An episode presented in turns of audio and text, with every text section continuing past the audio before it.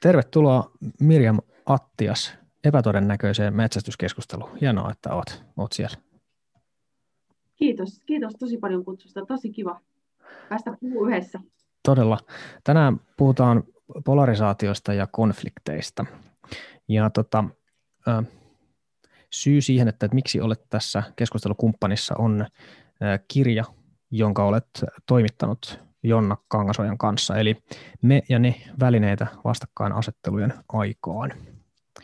Tämän tyyppinen teos on tässä tosiaan, ja vaimo on minulle tärkeä, tärkeä tota, informaation lähde, hän aina lainaa kirjastosta hyviä kirjoja, ja sitten tota, niin, että sun pitäisi ehkä lukea tätä, ja näin kävi tämänkin kanssa.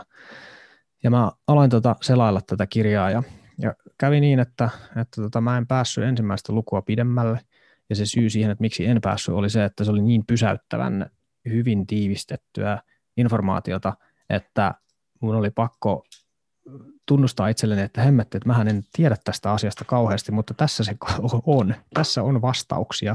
Tässä on hyödyllisiä kiteytyksiä siihen, että mitä polarisaatio tarkoittaa, mitä se on, mitä konflikti tarkoittaa ja mitä niille voi tehdä, ketä niihin osallistuu. Ja tämä oli sellaista kamaa, että, että se, oli, se oli todella tiivis, todella äh, hyvä ja se oli myös sellainen, että en pystynyt sitä yhdeltä istumalta omaksumaan, koska se on niin jotenkin tiukkaa, tiukkaa kavaa. Ei vaikeaa, mutta, mutta monipuolisesti tärkeää.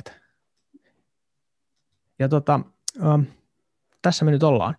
Se, se varsinainen syyhän tietysti tässä on se, että, että suomalainen luontokeskustelu metsästyksen ja erityisesti susien ympärillä, niin, niin sitä sanotaan ja itsekin ajattelen, että se on polarisoitunutta, mutta en, aikaisemmin en tiennyt, mitä se tarkoittaa. Ja nyt tästä aiheesta mä haluan sun kanssa päästä tämän sun kirjani ja tämän, erityisesti sen ensimmäisen luvun kautta, kautta puhumaan. Ja vielä ennen kuin päästän, päästän sut ääneen, niin yhden lainauksen pistän yhdeltä metsästäjältä, jonka jolle mainitsin, tai oli, jolle olen nyt ikään kuin näitä sun ajatuksia nyt sitten kertonut. Niin hän kirjoitti niistä näin. Ja tota, tässä hän sit suora, suoralla suomen kielellä sit sanoi näin, että kaikki ainakin luontoon liittyvä keskusteluhan on perseellään. Ihme, että tähän polarisaatioon käsitteenä olet törmännyt muissa yhteyksissä. Tätähän on kaikkialla. Saisivat jo peruskoulussa opettaa moisista harhoista. Ja tämä on aikamoinen, aikamoinen tota asia. Tämä on, mä oon todella jotenkin innoissani siitä, että tämä teidän kirja voi auttaa tässä muakin tekemään näitä juttuja tosi paljon. Et kiitoksia todella paljon tästä tästä tota, kirjasta. Mahtavaa kama. Kiitos. Siis ihana kuulla. Ja, ja mm, niin, ihana kuulla. Ja siis ää, kiva myöskin keskustella tällaisesta aiheesta, mistä minä en tiedä mitään. Eli niin kuin metsästäjien näkökulmasta ja susikeskustelusta. Mahtavaa.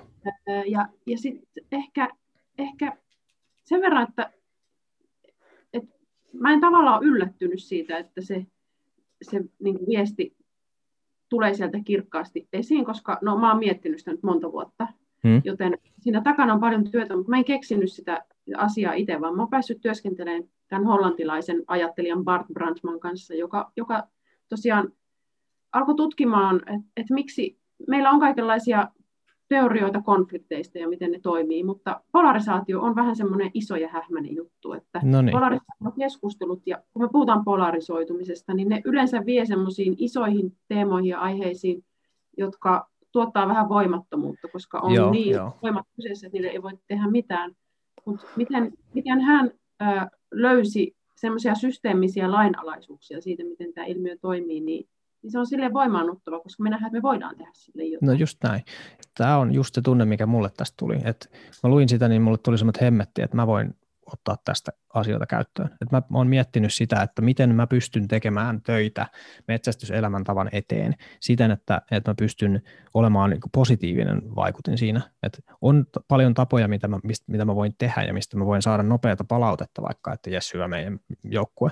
Mutta mistä mä tiedän, että mä en olekin samalla jotenkin osa ongelmaa, niin se on, se on itse asiassa aika vaikea. Tässä on tosi paljon hyödyllisiä juttuja. Mutta pidemmittä puhetta, niin mennään, mennään siihen itse, itse aiheeseen, mutta aloitetaan se kuitenkin sillä, että kerro ihan vähän sun tota, taustoista tai työhistoriasta, että minkälaista työtä sä teet ja miten sä tämmöisen kirjan päädyit toimittamaan. Joo. Mä oon siis toiminut sovittelijana nyt kahdeksan vuotta, yhdeksäs vuosi menossa. ja, ja tota, no mä päädyin oikeastaan siihen alalle sille, että mä olin tehnyt paljon maahanmuuttoon liittyvää työtä myös siksi, että mä oon ollut aikanaan tulkki ja sitten mä oon nähnyt semmoisia outoja vuorovaikutustilanteista, missä, missä, missä asiat ei vaan etene. Mutta, mutta sitten mä huomasin, että kun, kun ihmiset puhuu maahanmuuttoon liittyen asioista, niin ne vaan tuntuu vaikealta, koska niitä nimetään tosi vaikea. Ne koetaan, että nämä on tämmöisiä uusia ja mm-hmm. ilmiöitä. Ja sitten oikeastaan se, mikä siitä seuraa, onkin, onkin tota, että että se ongelma koetaan isompana. Ja, ja sitten mm. mä jotenkin päädyin tutkimaan, että mikä on ongelma, ja, tai, just, tai löysin, että ihmisten välinen ongelma on niin kuin käsitteellisesti aina konflikti, eli siihen ei ole olemassa oikeaa ja väärää, siihen on eri näkökulmia, joten konfliktin ratkaisun pitäisi perustua siihen, että se tehdään yhdessä, ja silloin on pakko pystyä kuuntelemaan toisia, pakko niin kuin, pystyä Joo. puhumaan. Sitten se vei mennessään, koska se on niin sairaan niin kuin, kiinnostavaa aina nähdä, kuinka eri tavalla ihmiset ajattelee ja kuinka eri todellisuudet on, mutta sitten jos ihmisten välillä on jotain kränää, niin se usein myöskin aiheuttaa sellaisen tarpeen, että ihmisten pitää kommunikoida. Ja jos se toteutetaan niin kuin tosi huolellisesti ja sellaisella tavalla, joka koetaan oikeudenmukaiseksi, niin kaikki pystyy oppimaan siitä ja se on niin, kuin niin hienoa siinä.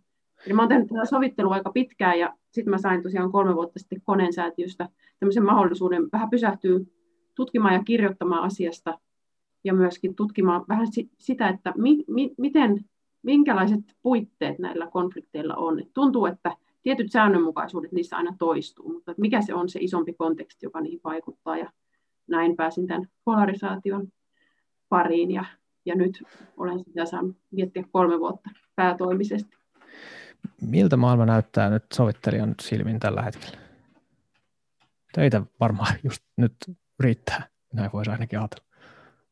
Niin, no mä ajattelen, että niin kuin, joskus me tykätään konflikteista ja me tykätään polarisaatiosta, koska ne on kuitenkin myöskin tällaisia ilmiöitä, jotka kuuluu ihmisyyteen ja elämään. Ne on niin kuin perus tämmöisiä ryhmätoimintaan liittyviä lakeja, ja ne, niillä on oma tarkoituskin. Ja, ja sitten kun meillä on välineitä toimia niiden kanssa, niin tämä maailma näyttää siltä, että nyt mitä enemmän on niin kuin puhetta ja kokee jotain niin kuin ongelmia, niin sitä enemmän on myös mahdollisuuksia niin kuin oikeasti rakentaa ihmisten välille toimivia suhteita ja päästä oikeasti ratkaisemaan isoja kysymyksiä. Ja esimerkiksi sitä, että miten me voidaan olla täällä yhdessä, kun me on kuitenkin pakko jakaa tätä elintilaa. Näin se, näin se on ja aika optimistinen tai, tai positiivinen näkemys. Voiko se johtua ikään kuin siitä, että sulla, nyt arvaan, että sulla on kokemuksia siis siitä, että asioille voi tehdä jotain. Et esimerkiksi tämä susikonflikti, johon viittasin tuossa alussa, niin se monesti tuntuu ihmisistä se niin kuin mahdottomalta. Että tämä on mahdoton ongelma ratkaista. Mitään ei ole tehtävissä. Ainoa tapa eteenpäin on niin taistella itsensä, itsensä voittajaksi tästä. Mutta mä uskoisin, että sun kokemusmaailma on ehkä vähän erilainen. Eli jos sä oot sovittelijana nähnyt, että niitä asioita voi sovitella tai että, että asioista on mahdollista päästä eteenpäin, niin onko se sitten tuonut sulle tuota positiivista näkökulmaa tähän? Joo, mä oon saanut nähdä, niin kuin, että vaikeatkin tilanteet ratkee, mutta mitä niin kuin, niin kuin toi susikeskustelu, niin se on varmaan, se on varmaan tosi iso ja niin kuin Kyllä. Tosi eri tasoilla ja siihen liittyy monia, monia, äh, monia puolia. Siitä mä en osaa sanoa mitään, mutta, mutta se mikä on tyypillistä on ehkä, että me kulutetaan hirveästi energiaa siihen, että me puhutaan sellaisista asioista, jotka ei vie asioita eteenpäin. Totta. Ja sitten, jos me löydetään oikeat kysymykset, niin ne niin kuin, ehkä joskus jopa ylittää ne jakolinjat. Kyllä, ja kyllä. Sitten, huolimatta siitä, että meillä olisi täysin erilaiset arvot, niin, niin sitten tavallaan me voidaan niin kuin päästä sellaisiin ratkaisuihin, missä, missä niin kuin meidän välille tulee kunnioitus. Hmm. Mutta se on vähän vaikeaa silloin, kun on joku oma konfliktinkin päällä tai joku asia, joka niin kuin, aiheuttaa voimakkaan tunnereaktion, niin se on vähän hankala. Siinä pitäisi niin kuin, voida jonkun kuunnella ensin. Silloin joo, kun se joo. tilanne on päällä, niin silloin pysty kuuntelemaan, kun ei ole vielä tullut kuulluksi. Ja silloin joskus ihan tämmöinen yksi ulkopuolinen niin vois, ää, voi esimerkiksi auttaa sitä. Joo. Jos miettii, että kun sä oot vihainen, niin ethän sä itsekään muista muuta kuin sen asian, kun se valtaa mielen. Mm. Ja sitten tavallaan se tarvii niin kuin aika paljon semmoista rauhallista tilaa ja mahdollisuutta miettiä, että voi itsekin niin kuin löytää vähän sävykkäämpiä ratkaisuja. Kyllä. Se on, mä oon joskus päässyt näkemään sellaisen hetken, kun se ikään kuin ihminen kokee tulleensa kuulluksi jossain vaikeassa asiassa ja kuinka voimakas kokemus se sitten loppujen lopuksi on. Siis ihan vaan se, että ah, että nyt toi kerrankin joku ymmärtää. Ja se on semmoinen asia, mitä mä itse vähän niin kuin tavoittelen, tai, tai se on se, mitä mä jotenkin, kaikessa mitä mä teen, niin mä jotenkin haluaisin päästä tai oppia tekemään asioita sillä tavalla, että ihmisille tulisi ensin se olo, että hei, että toi ehkä tajus, mistä tässä on kysymys. Ja sen jälkeen, kun ruvetaan käsittelemään niitä vaikeampia asioita, mistä me ollaan mahdollisesti eri mieltä, niin se on mahdollista, mutta musta tuntuu, että to, jos ei tosta esteestä päästä yli, vaan että me yritetään jotenkin, että mä yritän todistaa sulle, että sä oot väärässä ja minä olen oikeassa, mutta mä en kuule ollenkaan, että mitä mitä sulla on siellä takana, miltä susta tuntuu, niin eihän mitään kehitystä voi tapahtua. Mutta minkälaisia kokemuksia sulla on niistä hetkistä vaikka, kun se asia nyt kähtääkin jotenkin eteenpäin? Onko se yksittäinen semmoinen hetki, mikä näkee, että jos olet sovittelemassa vaikka jotain tilannetta, niin onko ihmisistä jotenkin mahdollisesti yli nähdä, että nyt tapahtui jotain isoa? Joo, se on vähän niin kuin toi sun tilanne, jonka kuvasit, että se on, se on semmoinen hieno hetki, että siinä tapahtuu semmoinen energiamuutos. Joo. semmoinen rentoutuminen. Ja se on, se on tosi vahva se vaikutus, mikä tulee. Ja sitten ehkä, ehkä, tota, ehkä niinku, mm, se, mikä siinä on tärkeää, on, että kun me, ehkä meillä on liian iso paine joskus niinku, ö, olla sovinnossa tai löytää yksimielisyys tai ratkaista asia niin kuin nopeasti. Mm. Ja sitten se aiheuttaa semmoisen valtavan paineen, että nyt tämä pitää äkkiä fiksata. Mutta eihän mm. tuollaista tosi hankalaa keskustelua voi käydä niin kuin yhdeltä istumalta. Että niitä pitää valmistella tosi tarkkaa ja huolellisesti etukäteen. Mm, mm. Ja, e- ja niin kuin, muuten me päädytään just semmoiseen niin kuin, tilanteeseen, missä me, meillä on rajattu aika, ja sitten osapuolet on pakko huutaa, koska ne kilpailee niin, siitä. Niin, joo, joo, joo. joo. Niin, mitkä näkemykset mä ainakin tuon tässä nyt esiin. Tarkoittaako toi sitä, että jos asioista yritetään jotenkin nyt keskustella vaikka just tämmöisessä eduskunnan täysistuntotyyppisessä tilanteessa, niin voiko siitä tulla mitään muuta kuin huutokilpailu, koska siinä on just se semmoinen, että nyt minun pitää pitää huolta, että minun ääneni ainakin tulee kuuluviin. Voiko siinä ratkaista mitään? Niin. Mm. Varmasti joskus, joskushan pitää niin kuin tulla semmoisia linjanvetoja ja ratkaisuja, mm. ja politiikka on kilpailua ja, mm. ja tällaista. Mutta joskus mä konfliktitilanteessa, kyllä mä uskon politiikkaan, koska politiikkahan on asioiden hoitamista puhumalla, mm. eli väkivallattomasti, ja mä ajattelen, että se on tosi tärkeää, että, että me niin pystytään, pystytään poliittisia päätöksiä tekemäänkin, mutta kyllä mä joskus mietin, että, että se kuunteleminen tekee myös näkyväksi sen, että kuka haluaa tehdä asioilla politiikkaa ja kuka haluaa oikeasti helpottaa arkeaan tai löytää joo, ratkaisuja. Joo. Mutta siinähän niin kun, kaikki se, mitä mä ymmärrän polarisaatiosta, on se, että et, et joskus kun me annetaan niin paljon areenaa semmoisille koville mielipiteille, ja me ajatellaan, että nyt on tärkeää tuoda nämä asian eri puolet esiin, niin me saatetaankin olla ihan niin kuin vietävissä, että nämä yllyttäjät, jotka nostaa niitä mustavalkoisia juttuja esiin, niin nehän on määritellyt, mistä pitää puhua. Ja sitten muut mm. ikään kuin seuraa ja reagoi siihen. Ja, ja, sik, ja siksi mä ajattelen, että, että, että konfliktiratkaisu on mulle sille opettanut, että sit jos oikeasti halutaan semmoista niin kuin hyvää ratkaisua, niin silloin pitää oikeasti istua alas ihmisten kanssa ja miettiä etukäteen. Mm. Ja vaikeita konflikteja, ei, ei se ole niin kuin julkista työtä, se on vähän eri asia. IT-maailmassa on semmoinen lainalaisuus tai yksi totuus, että, että joku 80 prosenttia projektin onnistumisesta määritellään ennen projektin alkua. Niin toi kuulostaa vähän samantyyliseltä, eli, eli 80 prosenttia varmasti sovittelustakin määritellään jo ennen kuin istutaan alas, että mitä on tapahtunut ennen kuin istutaan alas, millä mielentilalla ihmiset sinne tulee, mitä ne odottaa, ketä ne odottaa näkevänsä ja mitä, mitä he on valmiita sitten siihen istuessaan tekemään, niin se varmasti kyllä vaikuttaa suuresti siihen lopputulokseen, voiko näin sanoa? Kyllä, ja no, mulla on ollut tällainen laskukaava, että jos miettii sovitteluprosessia, niin sitten täällä on yksi prinsessa tota, päivähoidossa, kun ei päästy, kun oli yskä, niin nyt tässä voi olla tämmöisiä yllättäviä häiriöitä. Yritetään selvitä. Ei mitään. Niin, että tavallaan sovittelutyö, että jos miettii yhtä konfliktia, niin 40 prosenttia vähintään olisi valmistautumista. Okay. Ja sitten se 20 prosenttia menee siihen yhteiseen tapaamiseen, niin kuin siihen yhteiseen saman pöydän äärellä käytyyn keskusteluun. Ja 40 prosenttia pitäisi olla vielä sitä jälkityötä. Aivan, joo. Eli, eli kun ihmiset vaikka on suhteessa, suhteessa toisiinsa ja sitten jos tavallaan se suhde ei ole toiminut tai siinä on tullut vaikeuksia, sitten ihmiset, sit sitä asiaa käsitellään yhdessä, ihmiset esittää toisillensa toiveita, että mä toivoisin, että sä teet tämän asian eri tavalla ja mä voin tehdä tämän asian eri tavalla. Ja sitten so, sovitaan, niin kuin, miten toimitaan jatkossa eri tavalla. Kaikki tietää, että on tosi vaikea muuttaa omia käyttäytymismalleja, koska nehän tulee jostain selkäytimestä kurkkua, varsinkin kun on väsynyt, niin Kyllä. kuka muistaa, että nyt minä sitouduin tässä sopimuksessa toimin näin. Niin semmoinen se... seuranta ja tuki sille on tosi tärkeää.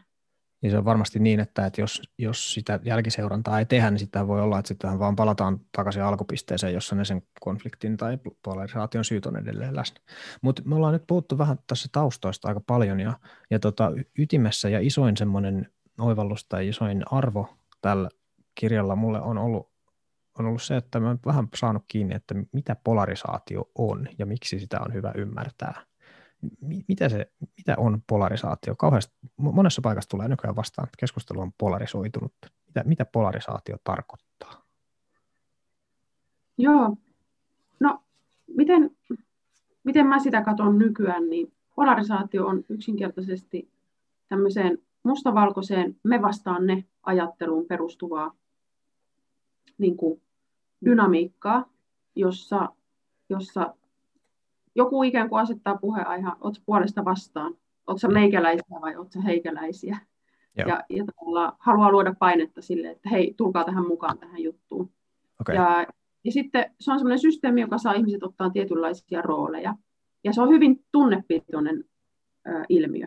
Joo. Että tavallaan, jos me ajatellaan nyt vaikka jotain, mitä tahansa mustavalkoista jyrkkää keskustelua, joku vaikka leimaa jotain ihmisryhmää, Joo. niin toinen kokee tarvetta puolustella sitä ihmisryhmää tai tuoda myönteisiä, mm. niin kuin, että eivät he kaikki ole pahoja ja, ja onhan sitä ja tätä ja täytyy ymmärtää, niin tavallaan se on yhtä haitallista kuin se, se kielteinen vihapuhekin, koska se pitää sen ymmärryksen tosi kapeana. Joo. Sitten ihmiset ajattelee, että okei, okei, no sä oot ehkä tota mieltä, mutta silti siis on nämä kaksi ryhmää.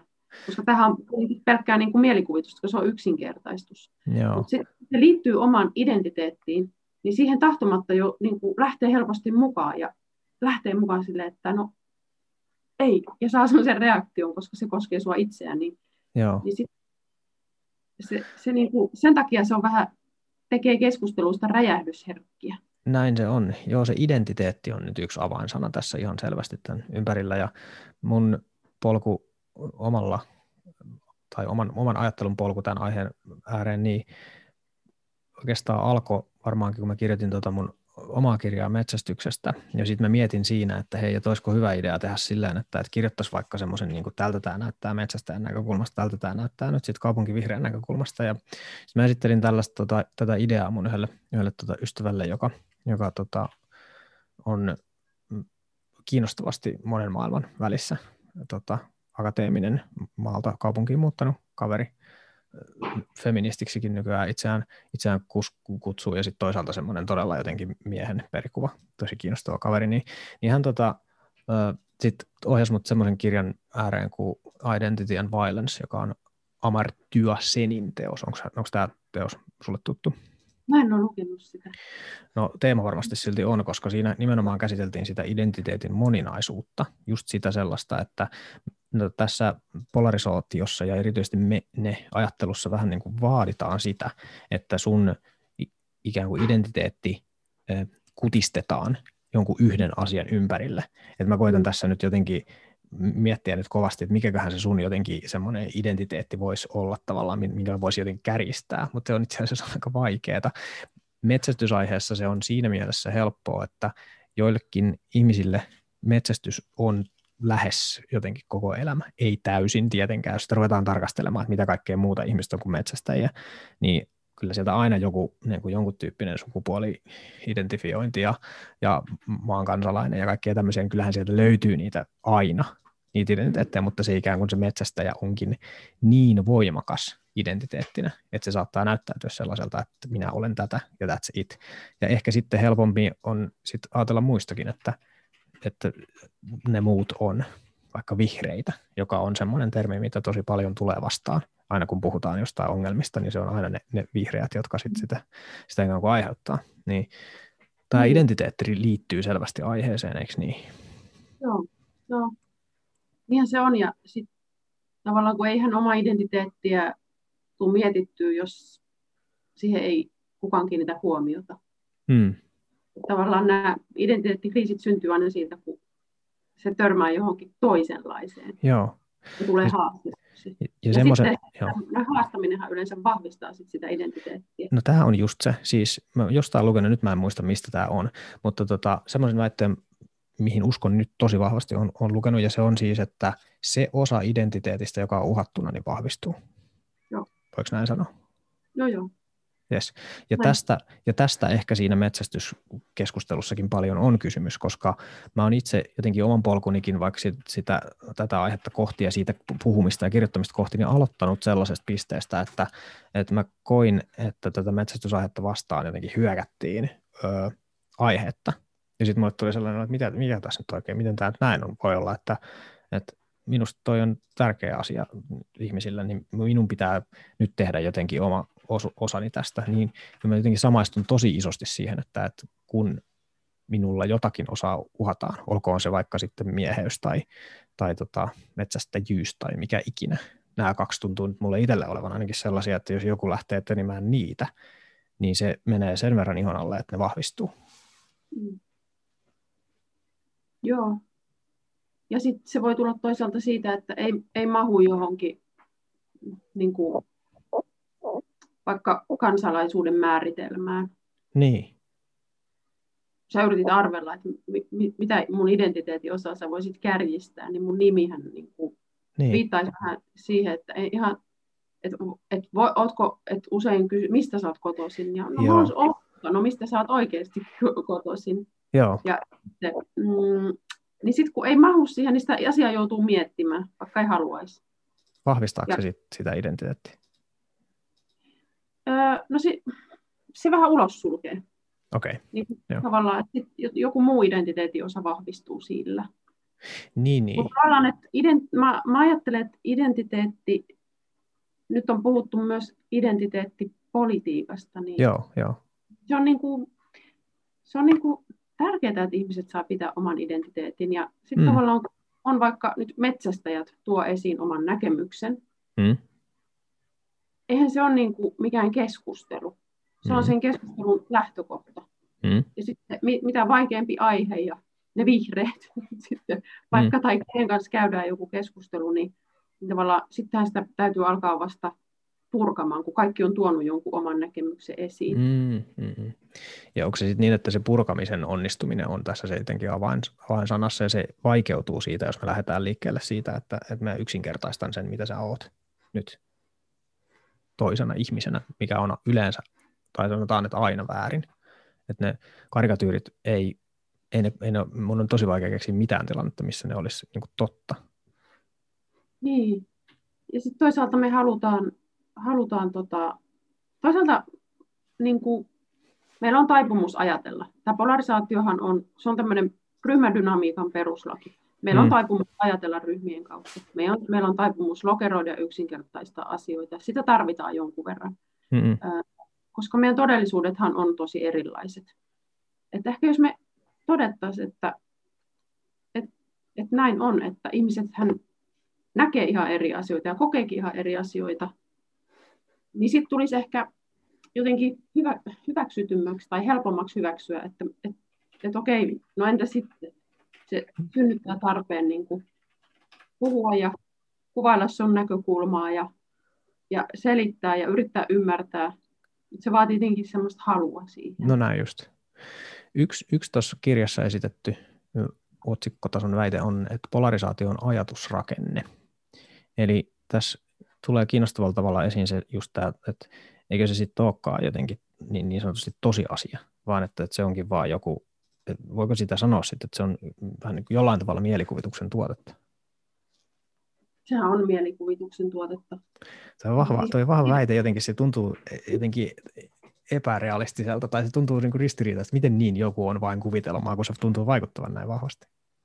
Niin, sehän vaikuttaa vahvasti. Kyllä ne seuraukset on ihan todellisia, mutta mut se, että no esimerkiksi koronakeväänä oli tota, Uusimaa rajattiin, niin sehän aiheutti heti vähän sellaista niin kuin, uusimaalaiset siellä, Joo, siellä niin kuin koronapesäkkeessä. Ja sitten he, kun siihen asetetaan se raja, mm. niin sitten yhtäkkiä onkin joku joukko nimeltä uusimaalaiset.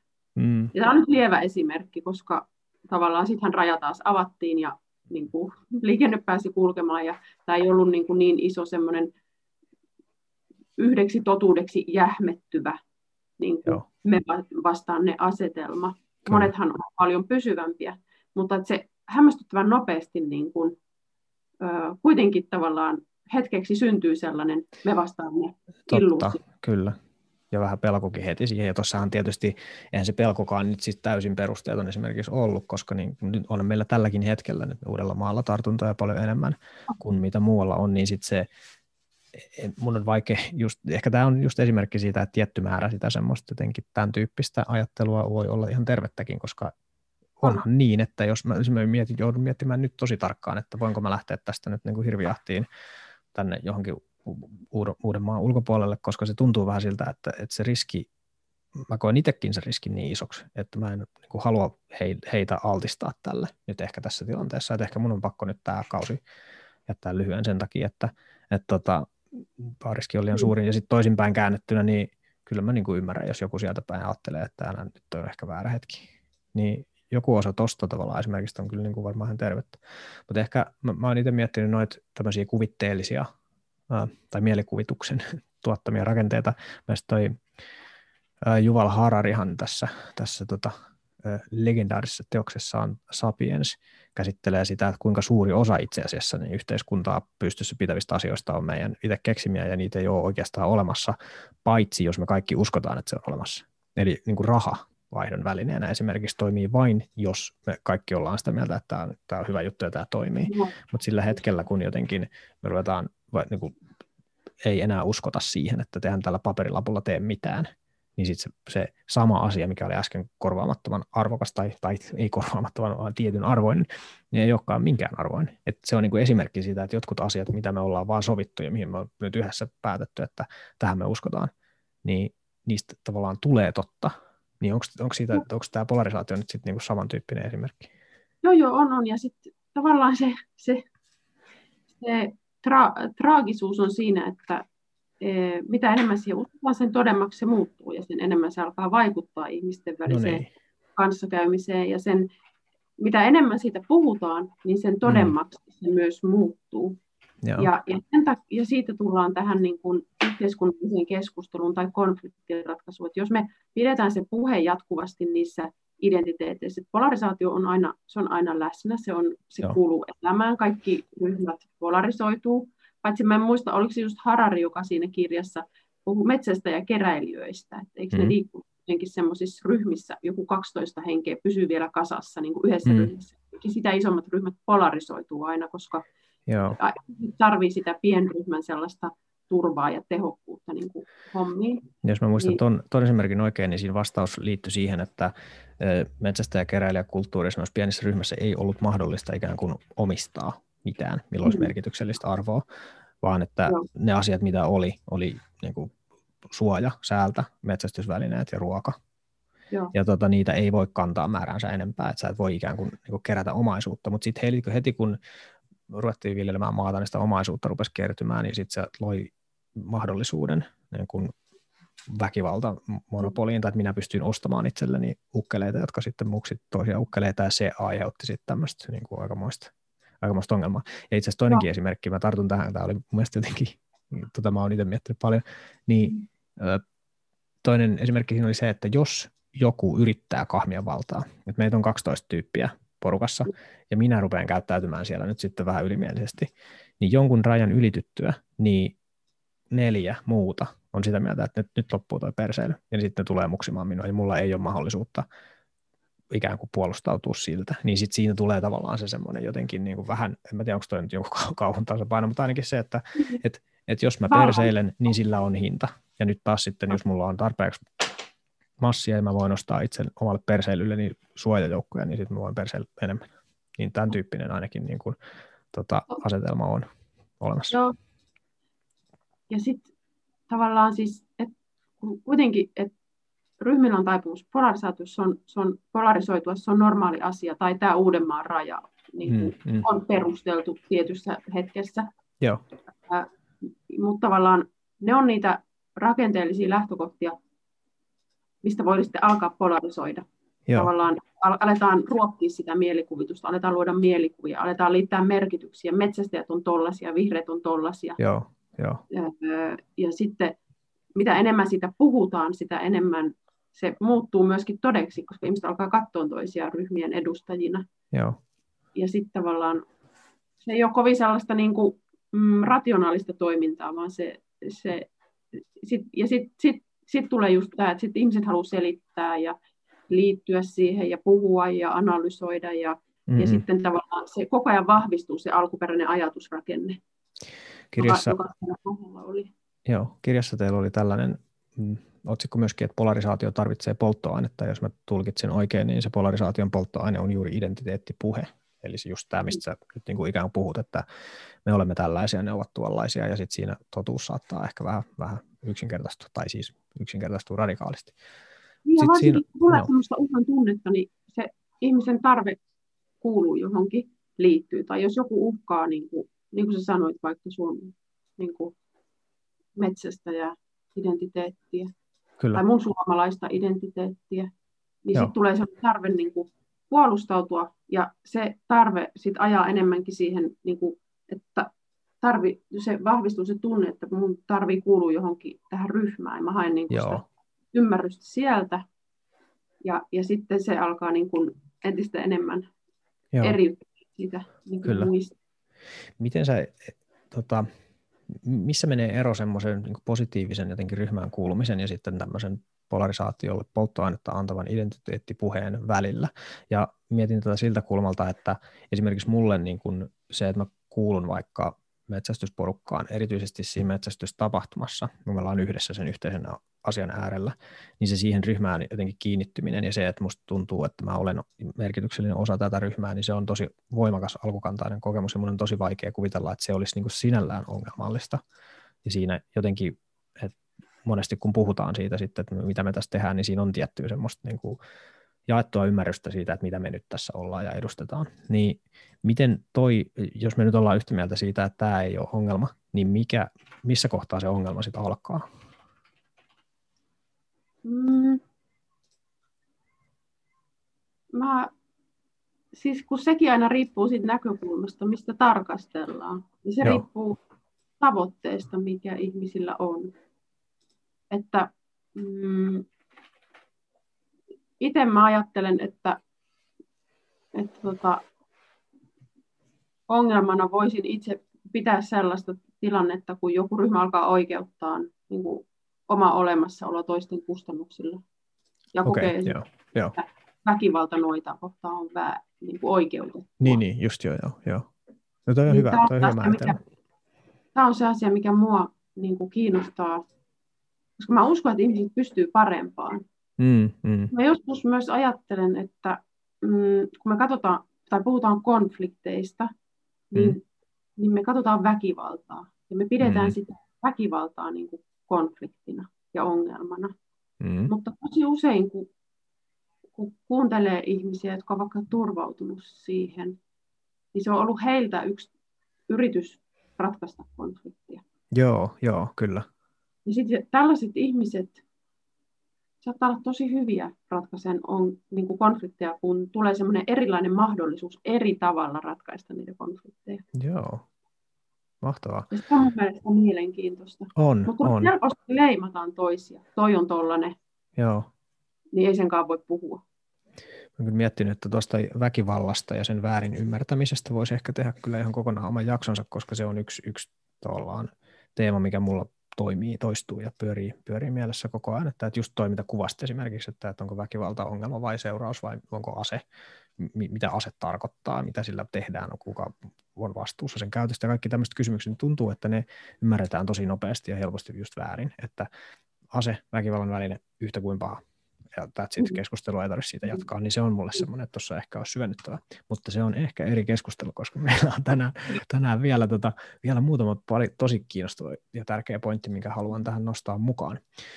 Ja tota, mm, tästä päästään eteenpäin siis just näin, että toi oli hyvä tiivistelmä toi, että silloin kun omaa jotenkin oikeutusta tai omaan olemassaoloa lähdetään oikeuttamaan jonkun toisen kustannuksella, just näin, että meidän olemassaolomme vaatii sitä, että me muut muksitaan jotenkin maanrakoon, niin silloin ollaan sen ongelman äärellä. Ja se, että jos me ollaan semmoisen ryhmän äärellä, joka miettii, että vitsi, meillä on kyllä tosi hyvä olla yhdessämme ja yhdessä, ja me nyt tässä sit yhteisen asian äärellä saadaan olla, niin, niin tota, se ei ole ongelma, niin kauan kuin se ei liity sitten johonkin, että meidän ryhmä on olemassa sen takia, että noin muut.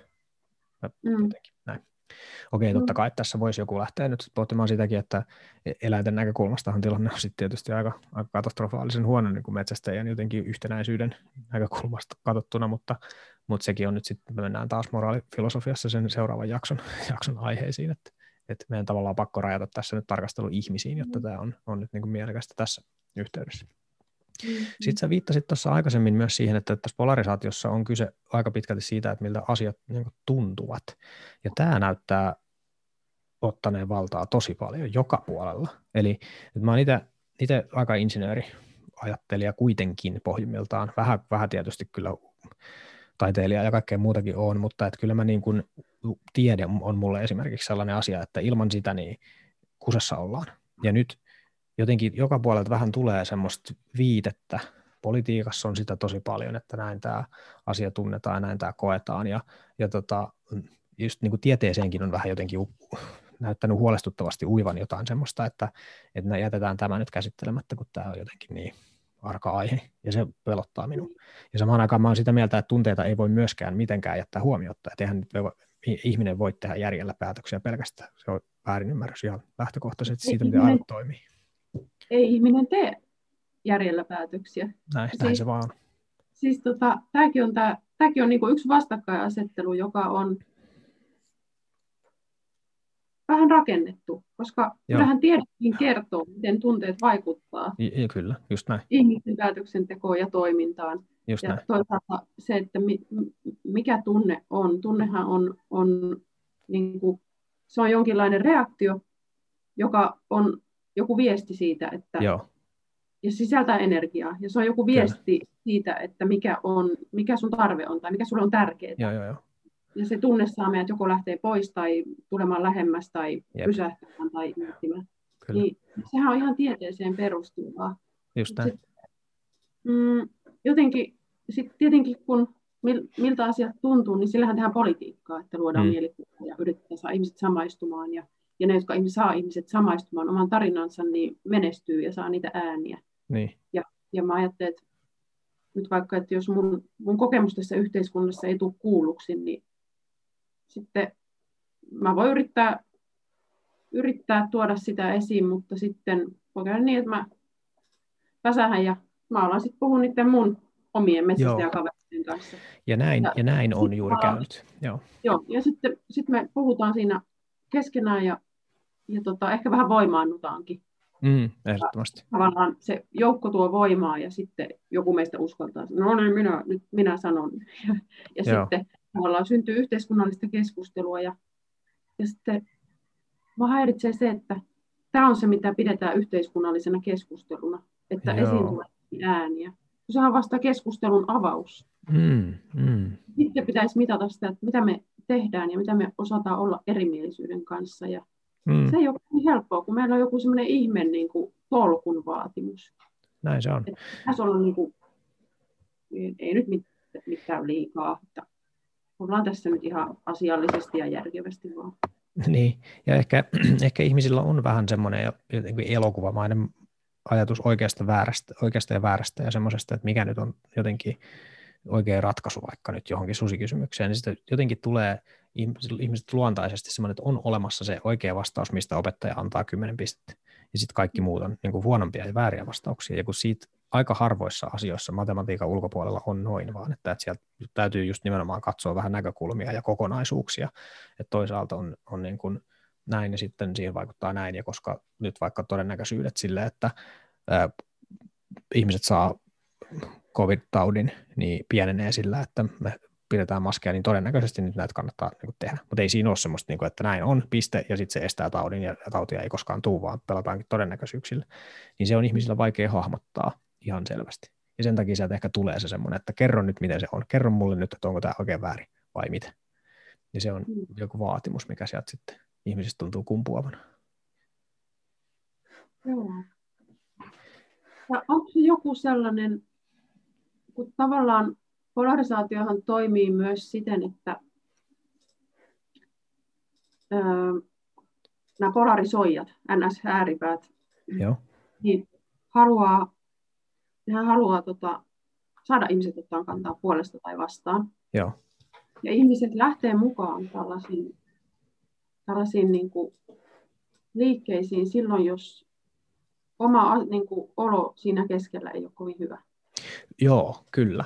Just tai jos mun asema on vähän uhattu, tai sille, että, että mä oon metsästäjä, mutta mä en tunne itseäni, tunnista, en tunnista itseäni noista mielikuvista, mitä ihmisillä on metsästäjistä. Kyllä. No en mä ole ihan niin kuin, niin kuin jotain, niin kuin, en mä haluaisi joutua valita, mutta tässä keskelläkään ei ole enää mukava olla. Joo. Ni, niin sitten helposti niin kuin, lähtää mukaan vähän niihin yksinkertaistuksiin, jos halutaan määräyksiä mm. tai jotain selkeyttä. Ehkä se sieltä keskeltä ihmisiä tuntuu aivan pois niin kuin joku semmoinen, että mitä mun mielestä tuossa kirjassakin kuvasitte, että no en mä oikeastaan ole nyt ton jotenkin ton, ton yllyttäjän kanssa ihan nyt samaa mieltä, mutta mä en ainakaan mä en ole samaa mieltä ton toisen jotenkin hahmon kanssa, mikä tuolla pois, tai asioita se kertoo, että mä menen poispäin siitä, siitä mm. hahmosta, joka joka tuntuu minusta vastenmieliseltä. Että tätä, tätä minusta tapahtuu ainakin metsästäjäpiireissä kyllähän tosi paljon. Mutta tästä me sivutaan nyt jo tässä seuraavaa tämän, tämän tota luvun teemaa, eli polarisaation rooleja, joista yksi erityisesti herätti minussa tosi paljon ajatuksia. Ja ne roolit siinä määrittelyssä on, on yllyttäjä, liittyjä, hiljaiset, sillanrakentaja ja syntipukki. Ja tota, mm, me vähän puhuttiin jo tästä yllyttäjäroolista, eli se on joku, jonkunlainen hahmo, joka voisiko sanoa, että, että hyötyy ikään kuin siitä, siitä polarisaatiosta tai ikään kuin vähän haluaakin, että tätä saadaan jotenkin aikaa henkilökohtaisesti, siitä on jotenkin hänelle etua, että, että ihmiset nyt sitten häne, lähtee hänen mukaansa. Onko se, onko se just jotenkin se semmoisen oman porukan kerääminen, niin onko se sitten yllyttäjän jonkunlainen motivaatio siinä vai mikä yllyttäjän sitten liikkeelle laittaa? Niin, eli se joku, joka asettaa sen puheenaihe, alkaa puhumaan niistä toisista. Joo. Ja, ja, ja sille, se dynamiikkahan toi, to, tuntuu toimivan silleen, että yllyttäjä alkaa, niin kuin, se nostaa jonkun asian esiin, jonkun epäkohdan. Mm. Ja, koska se kokee, että tämä on, niin kuin, tämä on tarpeellista, kuka ei puhu, niin minä sanon. Joo. Sitten hup, minä sanoin ja nyt ihmiset kuuntelemaan ja seuraamaan. Mä saan kannatusta. Joo. Ja tavallaan, sit, jos miettii, että miltä sellainen tu- asia tuntuu, niin sehän sehän on tuntuu hyvältä, koska joo, joo, ehdottomasti. nostan jonkun asia esiin, ihmiset niin. kiittää sinua, kiitos, vihdoin tästä puhutaan ja sinä Just näin, joo. Ja sitten sit se yllyttäjä on sille, että okei, että nyt niin kuin, mahtava juttu ja saa ehkä näkyvyyttä, siitä tulee semmoinen voiman oikeassa olemisen tunne. Jep. Ja, ja sitten tavallaan, okei, homma menee maaliin tai ei, mutta sitten se saattaa se voiman tunne ja näkyvyys muuttuukin itse tarkoitukseksi. Okei. Okay niin kuin, jos nyt miettii ihan arvottamatta niin kuin mitään, mm. ää, Trumpia, mm. että et, tota, sehän on tosi niin kuin mestari polarisoimaan, koska mm. Mm. osa pysyy otsikoissa. Joo. Ja sitten ollaan, siinä on niin kuin se, että minä minä niin kuin johdan tätä peliä. Ja, Joo, minä, joo. niin kuin, ja sitten jos minä eilen on saanut kannattajia jollakin lausunnolla, ja, minä, ja sitten ei mun intressi kuitenkaan ollut niin kuin hengailla kannattajien keskuudessa ja seurassa, mm. niin jotta minä säilytän minun aseman, niin mun pitää huomenna sanoa jotain vielä raflaavampaa. Aivan, joo. Se näkyvyys pysyisi yllä. Jep. Ja, ja sitten var... mä päädyin johonkin, että tavallaan myöskin ne yllyttäjät, se ei välttämättä ole edes tiedostettu, että ne joo, tulee työtyksi kohti sitä reunaa koko ajan niiden kannattajienkin toimesta. Just niin, joo, kyllä. Eli tässä nyt sitten sillä seuraavalla roolilla, eli liittyjällä on siis myöskin tosi paljon vaikutusta, eli se mitä me kannatetaan, vaikka me ei oltaisikaan ihan täysin kaikesta samaa mieltä, niin sitten liittymällä mukaan, niin voi, voidaan ikään kuin tilata lisää tätä. Ja sitten se henkilö, jonka, jota se tuossa just mun mielestä tosi hyvin kuvaisit, niin mun on, tai kuvasit, niin mun on jotenkin helppo uskoa, että siinä asemassa sit se rupeaa tuntuu siltä, että nythän mulle tulee tosi paljon porukkaa mukaan, niin se vähän niin kuin validoi sitä, että tässä ollaan oikealla asialla, ja on ihan valtavan vaikeaa sitten lähteä pysähtymään ja tarkastelemaan sitä, että mitä vaikutuksia tällä nyt sitten on, vaan se ikään kuin riittää, että tämä asia on oikea, tämä on tärkeä, nyt vaan mennään eteenpäin, niin se on, se on tosi inhimillistä, ja tuossa mun mielestä kuuluu tietty semmoinen äh, oikeanlainen ihmiskuva, mitä nykyään ei ihan joka paikassa näe. Siis se semmoinen, että ihmiset, jotka on niin kuin näennäisesti niin kuin pahoja tai tekee asioita, äänestää jotain puoluetta, josta mä en tykkää, niin se, että sitä niin kuin ajateltaisiin, että he tekevät niin siksi, että ne on niin kuin pahoja, että ne miettii siellä niin kuin verta seinillä olevan jotenkin mm. kellarinsa keskellä, että mitenköhän mä voisin olla tänään paha, niin se ei mene silleen niin kuin ensinkään, vaan se on just nimenomaan sitä, että, että miten mä voisin olla mun porukalle niin kuin hyvä. Se on se, mikä ihmisiä ohjaa. Ja niin kauan kun se ajatus on väärä. Sitten mä että vitsi, että meidän pitää taistella näitä pahoja vastaan, mitä nykyään siis tuntuu tapahtuvan ihan joka puolella koko ajan. Hyvää tarkoittaen, siis ihan myöskin tietenkin kaikilla. Niin, se, niin kauan kuin se viholliskuva on väärä, niin, niin, niin kauan mä en usko, että me voidaan saada sitä keskustelua niin aikaisemmin. Mutta jos me tajutaan se, että aa, ihmisiä motivoi se, että ne haluaa omalle lähipiirilleen ja itselleen tärkeille, tärkeille asioille hyvää, niin sitä mm. kautta voi päästä kiinni siihen, että, että miten me voidaan nyt sitten ehkä näitä haitallisia vaikutuksia nyt sitten niin poistaa, joita kiistatta varmasti on silloinkin, kun tarkoitus on vain tuottaa omalle hyvää. Niin, ja siis kaikki ihmiset on oikeassa aina Voks... omassa todellisuudessaan. Niin, just hyvä tarkennus. niin kuin, se, mistä sä tykkäät, riippuu, mitä sä arvostat ja mitä mm. sä pidät mm. elämänä, mikä on sulle tärkeää. Maailmassa... Ja ma- se moraalinen arvostelu, niin se ei hirveästi vie asioita eteenpäin. No ei, se on nähty. Se kyllähän, on niin kuin, sit taas, kyllähän niin kuin, jossain tämmöisissä kysymyksissä, niin jos katsoo vaikka meidän puolueita, niin, mm. niin tota, perussuomalaiset ja vihreät tosi Joo. usein vastakkain. Kyllä. Niin mitä enemmän niin kuin, mm, mitä enemmän niin kuin yhteiskunnallinen keskustelu pyörii heidän esiin tuomien Joo. teemojen ö, niin kuin kohdalla, niin sitä enemmän se hyödyttää niitä molempia. Totta, just näin. Joo, näin se on. Tota, mennään vielä muutamien näiden roolien kautta. Sitten yksi rooli, joka, joka oli se, mikä mut niinku pysäytti, oli tämä sillan rakentaja, joka on kiinnostavaa tässä. Se oli hyvin kuvattu tässä tota, tota, kirjassa. Se, se oli jännästi kirjoitettu sillä, että se on niin kuin eka puoli oli siitä silleen, että mitä mä luin, että joo, että hyvä meininki, että, tätä, että onneksi on tällaisia, että hyvä, että on näin. Että kyllähän tämmöisiä tarvitaan, tämmöisiä sillanrakentajia.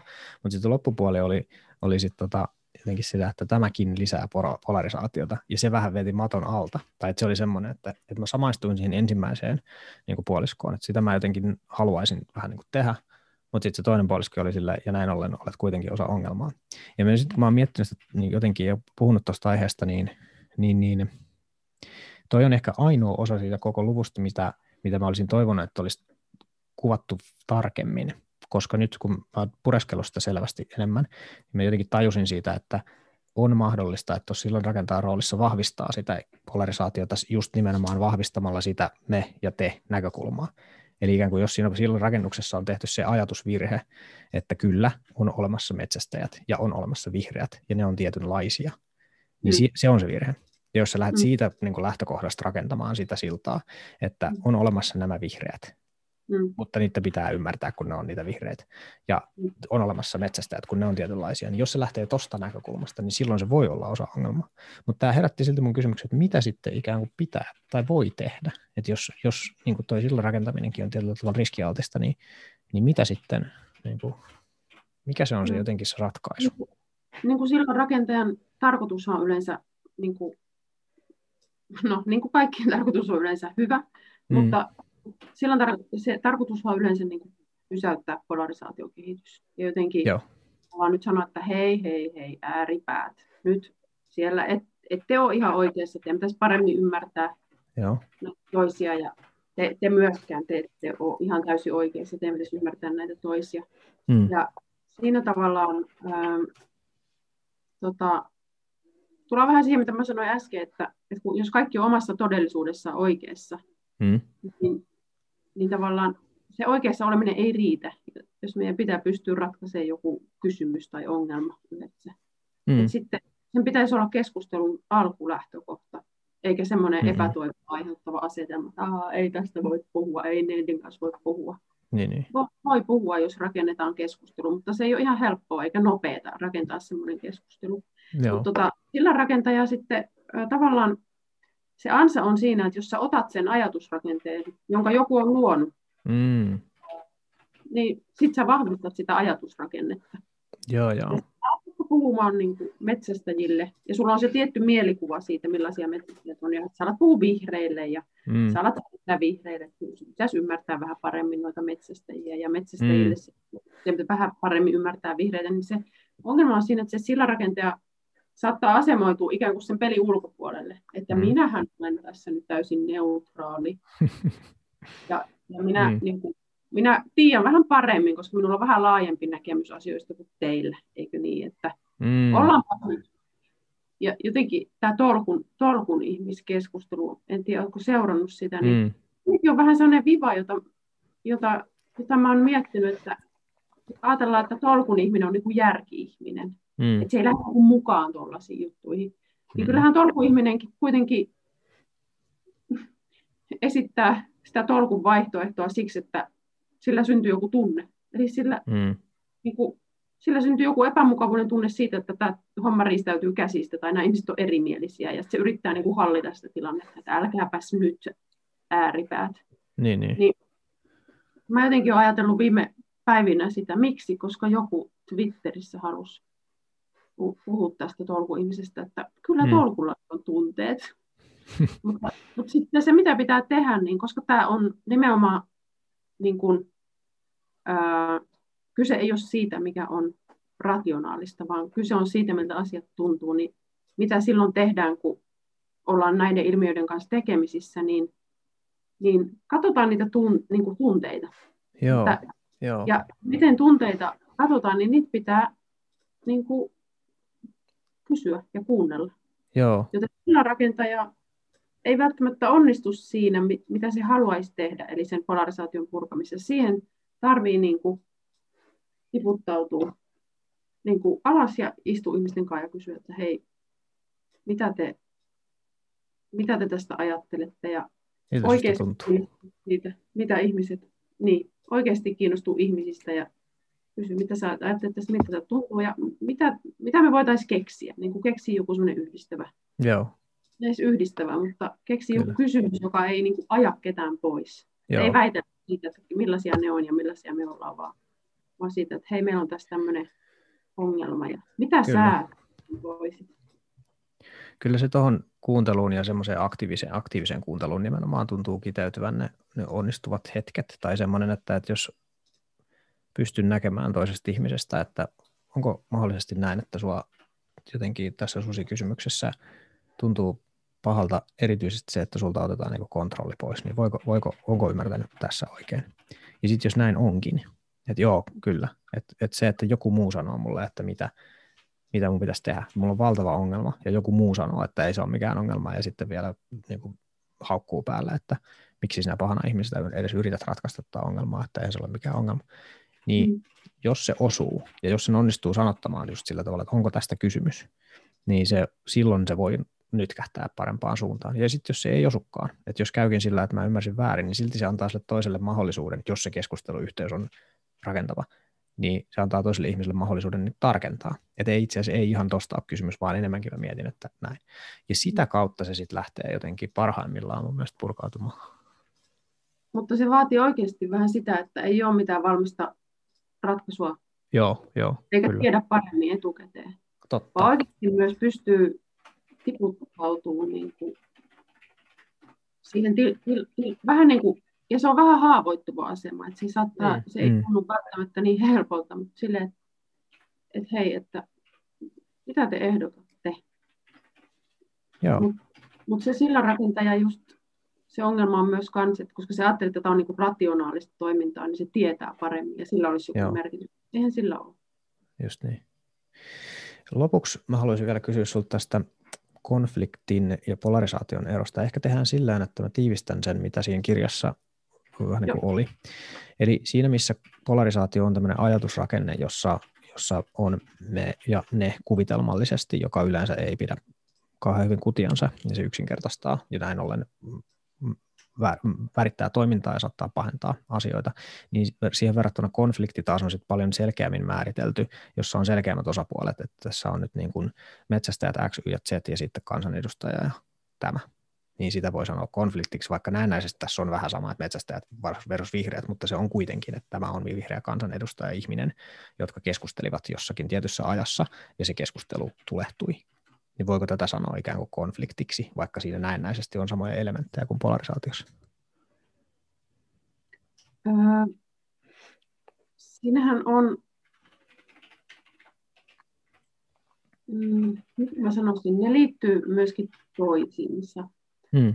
Mutta, mutta ehkä se, se tota, ja sitten tämmöisiä, miten mä sanon, joskus on hyvä myöskin, jos sun intressi on esimerkiksi näkyä ja pitää mm. tätä asiaa esillä, niin on hyvä tuottaa pieni konflikti. Niin, näköjään. Pysyy esillä, agenda niin kuin pysyy esillä. Mm-mm. Kärkistää vähän, agenda pysyy esillä. Mutta ehkä, mm. ehkä sitten, jos siitä syntyisi vaikka toiselle jotain niin kuin ahistusta tai pelkoa tai joku sellainen henkilökohtainen tilanne, niin sitten se, miten se ratkaistaisi se asia, olisi, olisi enemmän konfliktiratkaisua. Konfliktiratkaisu niin, tai sovittelu ei ole, enem, se ei ole niin kuin julkista keskustelua, Joo. vaan on sitten henkilökohtainen. Jos, jos sulle nyt jäi keskustelusta joku hirveä turvaton olo päälle, niin, niin ehkä yritetään niin kuin, ää, ehkä yritetään sovi, niin kuin sovitella sitä, eli käsitellä se asia vain niiden kanssa, ketä se kosketti. Aivan joo, totta. Joo. Kyllä. Sitten siinä mm, tosiaan yksi, yksi semmoinen sen luvun loppu, lopputuloksestahan oli siinä, pohdittiin sitä, että aiheutuuko konfliktit erilaisuudesta vai samanlaisuudesta, ja se ikään kuin keskeinen ehkä ajatus tai väite siinä oli se, että ehkä me ajaudutaankin konflikteihin enemmän sen samankaltaisuuden takia kuin erilaisuuden takia. Eli että me, me ollaankin aika samanlaisia, et, et, ja nämä kaksi ajatusmaailmaa on tosi erilaisia. Eli ensimmäisessä ajatellaan, että koska minä olen erilainen kuin sinä, niin meidän pitää jotenkin niin kuin hakea, että kumpi on oikeassa, kumpi on väärässä. Mutta voikin olla, että me ollaankin niin paljon samanlaisia ja halutaan samoja asioita, mutta vähän eri tavalla, niin siitä aiheutuukin se niin kitka. Ja sitten se keskeinen vähän niin kuin ratkaisuehdotus, mikä siihen oli sitten sisäänkirjoitettu, oli se, että me ei ehkä tarvitse pelätä niitä konflikteja niin paljon kuin me pelätään. Että ikään konfliktin poissaolo ei ole todiste siitä, että asiat on hyvin, vaan kyky ratkaista konflikteja on rauhan tai. Näin, näin, se, näin se siinä minusta oli, oli kiteytetty ja minusta se oli kiteytyksenä jotenkin aivan todella, todella hyvä.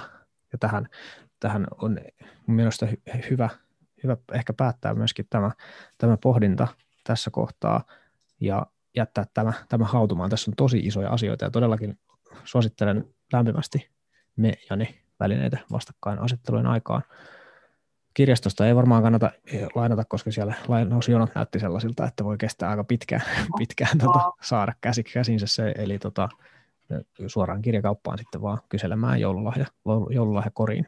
Suosittelen tätä kyllä pistämään. Mutta tätä, näitä, nämä teemat ei, ei valmiiksi tule, mutta tämä on todellakin valottanut sitä, että mistä, mistä mahdollisesti tässä luontokeskustelun vaikeudessa ja konfliktissa ja polarisaatiossa on kysymys, ja miten ne sitten nämä kaikki ilmiöt toisistaan, toisistaan eroavat. Suuri kiitos tästä, tästä ajatuksenvaihdosta, ja toivon, että päästään joskus jatkossakin vielä näiden samojen pohdintojen äärelle sitten ehkä jonkun seuraavan kulman kautta. Yes, ehdottomasti. Kiitos paljon.